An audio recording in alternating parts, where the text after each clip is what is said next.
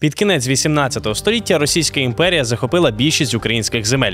Не стало ні гетьманщини, ні гетьманів. Зникло Кримське ханство та навіть Річ Посполита. Але найтяжче українцям було змиритися із ліквідацією козацтва. У 1775 році російська імператриця Екатерина II наказала ліквідувати Запорозьку Січ. А 1783-го скасувала козацтво і на лівобережжі. З того часу українці прагнули відродити козацький стан та устрій, часто наївно вірячи обіцянкам російської влади. Мене звати Мирослав Височанський. Ви на каналі Манускрипт. Не забудьте підписатись і натиснути на дзвіночок.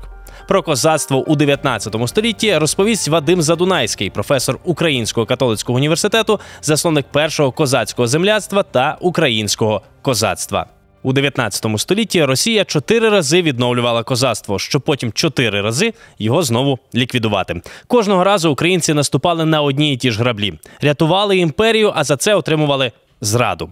Війна з Наполеоном у 1812-му козацтво допомогло перемогти французів. Далі польські повстання 30-х і 60-х років знову формуються козацькі полки для придушення виступу поляків. Кримська війна 1853-56 Російська імперія воює проти турків, французів та британців і знову використовує українське козацьке питання. Козацькі полки 19 століття. Чи можна їх назвати справжніми козаками? І чому українці кожного разу вірили царським обіцянкам? В більшості випадків це були спадкоємці бувших козаків Гетьманщини. Е, проте, якщо йдеться про 1812 рік, першу спробу використати власне цю козацьку епіку, козацькі традиції військові, то там е, було сформовано чотири полки на території правобережної України, там, де не було Гетьманщини, е, яка існувала тривалий час на лівобережній Україні. І тому ці полки власне формувалися здебільшого не з нащадків, спадкоємців тих гетьманських козаків, а з різного населення, мішаного населення. І ці ці полки називалися українські козацькі полки. Що стосується тих полків, які формувалися власне з е, козаків Гетьманщини, то вони, як правило, в офіційних документах називалися малоросійські козацькі полки. Тому в 1812 році ми маємо 4 українських полки і 15 малоросійських полків.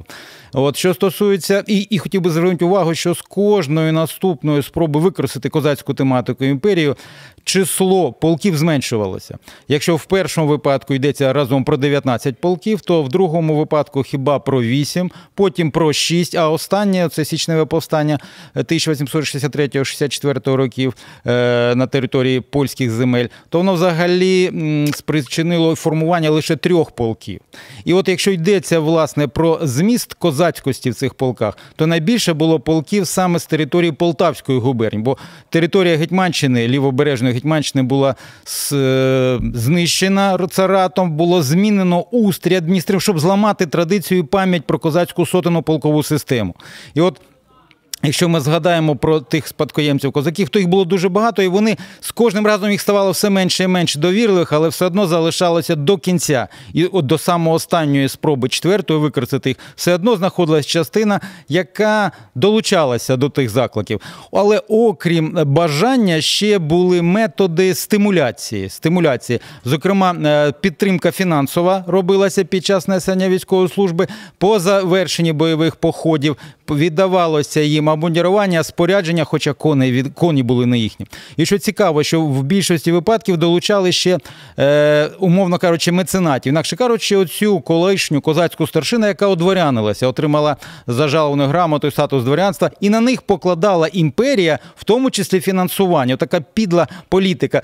Використовується український ресурс, але його забезпечення покладається і матеріально-технічне, і людське, і кінський склад виключно вийшов на українців як козаків, так і бувшу козацьку старшину. І це була ота спроба підлого використання українського ресурсу по всім аспектам для вирішення своїх амбітних імперських цілей. На жаль, ми маємо такі чотири е, спроби, і кожна з них, хоча й зменшувалася за обсягом, але мала місце в нашій історії. І козаки ставали інструментом, на жаль, інструментом в руках імперської агресивної політики. Іван Котляревський, один з творців козацьких полків на Полтавщині у 1812 році. Запитаємо штучний інтелект, якби Котляревський відповів на наступне запитання: як ти міг повірити в те, що російський імператор може відновити козацтво? Дорогий товаришу, вірив я в те, що російський імператор може відновити козацтво, оскільки він виглядав обіцяючим лідером, спроможним відновити права та свободи нашого народу. Та, на жаль, розвиток подій свідчить про те, що мої сподівання були марні, і козацькі ідеали не знайшли належного визнання в політиці російського імператора. Так відповів штучний інтелект. Чи погоджуєтесь ви з таким трактуванням? Пишіть нам у коментарях. Та не забудьте підписатись на канал. Та все ж таки, як українська еліта реагувала на рішення ліквідувати козацтво? Врешті-решт, еліта вже від кінця ві- 18 століття отримала, та, яка отримала дворянство, ті, які втратили дворян, частина зразу записалася і пробувала здобути собі статус дворянства. Російська імперія потім перевіряла, відсіювала найменш економічно спроможних, найменш статусних родин і залишала їх мінімальне число. І ті, які отримали статус дворянства у більшості. Попри всі ці трагічні обставини, опускала голову і далі служила, жила в цьому імперському просторі. От ви згадували Котляревського. Тут можна згадати е, ще багатьох інших діячів, які долучалися. І безбородьки ті самі на Чернігівщині долучалися до творення полків. І ще ціла низка відомих авторитетних козацьких, а потім дворянських родів, які здобули статусність в Російській імперії. Ну вони використовували це теж для своїх амбіцій, в тому числі. Іноді е, йшло таке протистояння навіть між інтересами рядового козацтва і козацької старшини. Згадаємо в Турбаях повстання, яке відбулося ще в кінці 18 століття, коли от, от зайшла оця ось проблема, куди захопили козаць, козаків. Е, Але ще один нюанс от щодо інтелекту, цього, який використав е, думку нашого видатного діяча і письменника е, Котляревського. Я хотів би звернути увагу на те, що були взірці, які дозволяли тій еліті українській, зокрема козацтву, вірити, що козацька військова адміністративна система може бути відроджена. Поряд було донське козацьке військо, яке не відміняв рад взагалі. Але недалеко було ще й. Чорноморське козацьке військо переселено на Кубань, яке зберігало і контакти, з якими підтримувались. До речі, на Чорномор'я мала контакти як з Гетьманщиною, так і Слобожанщиною. От Слобідських козаків взагалі не використовував царат. Їх вик- використав в контексті лише вербування, а потім залучення до гусарських полків. А от з гетьманськими було трошки вони в кожному окремому випадку використовували іншу модель впливу і використання українського ресурсу. На Слобожанщині через гусарські полки, на Гетьманщині через оці малоросійські і українські козацькі полки, а ціла низка. Українських регіонів вона е, включалася або в донське козацтво, або давався шанс переселитися на Кубань. До речі, останній момент хотів би наголосити: отих козаків, яких навербували в 1831-му, в 32-му ліквідували е, як спротив протидія польському повстанню. Серед них до третини було переселено на Кавказ і включено або в Чорноморське, здебільшого в Кавказькі лінійні козацькі війська, де вони знову ж таки стали інструментом імперської політики по завоюванню е, волелюбних народів Кавказу. Тобто імперія постійно використовувала це прагнення українських козаків десь зберегти свій статус. І ще згадаю, що на територію Північного Кавказу, здебільшого на Кубань, було переселено понад 105 тисяч козаків з Гетьманщини, частково Слобожанщини. І в такий спосіб імперія підсилювала оцю свою присутність, використовуючи український військово-козацький елемент. Після знищення Запорозької січі значна частина козаків подалась за річку Дунай у володіння Османської імперії. Там вони створили Задунайську Січ, яку ще більш відомою зробив Семен Гулак Артемовський, написавши оперу Запорожець за Дунаєм. Ця січ проіснувала до 1828 року та була знищена османськими військами. Причиною став перехід задунайців на бік Російської імперії у черговій російсько-турецькій війні. Які наслідки для задунайських козаків мало таке рішення? Для мене це питання є не лише науково-дослідницьким і родовим, бо я маю прізвище Дунайське не дарма, саме тому що предки були за Дунаєм е, по батьків лінії по всіх напрямках. Хотів би зразу наголосити, що части, част, меншість козаків перейшла з е, е, власне гладків на сторону Російської імперії. Частина більшість козаків не хотіла знову повертатися під Російську імперію, пам'ятаючи два знищення вже Запорізької Січі в часи Петра І в 1709 році і в часи Катерини II, про що ви згадували, 1775 рік.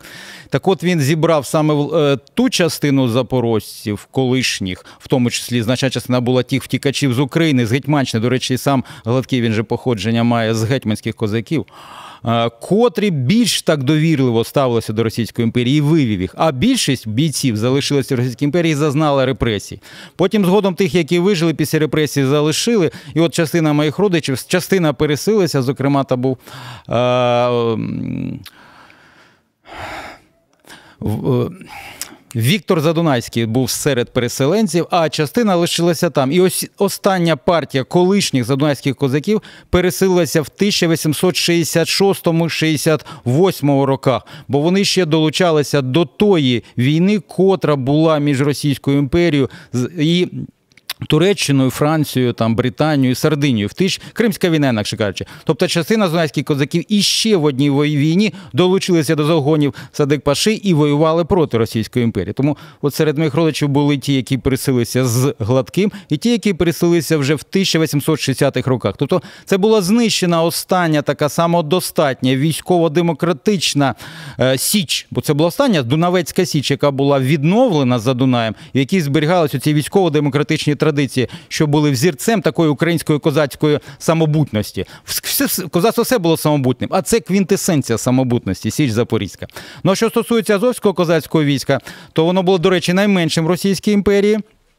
Проіснувало до е, указу 1864, але офіційна канцелярія була закрита в 66 році. І половина азовських козаків переселена була на Кубань. Що цікаво, от я теж такий нюанс хотів би наголосити, що ті козаки, які переселилися сюди, до яких долучилися теж, до речі, Стародубщини, той полк, який зараз, на жаль, знаходиться за межами України в Російській е, Федерації, Стародубська станиця була в складі Азовського козацького війська з добровольців стародубців. І потім вони хотіли переселятися на Кубань ще в 30-ті роки. А тут уже гладкий не хотів, бо він хотів бути отаманом окремого війська, а не одним з полковників Чорноморського війська. Така цікава, от особистісна ініціатива утримати козаків від переселення, бо вони збирались на раду і піднімали рішення про з'єднання з нащадками запорожців на Кубані. Отака була історія. Врешті-решт, близько 50%, понад 5 тисяч азовців було переселено на Кубань. Там навіть є станиця Азовська. Колись мені довелося ще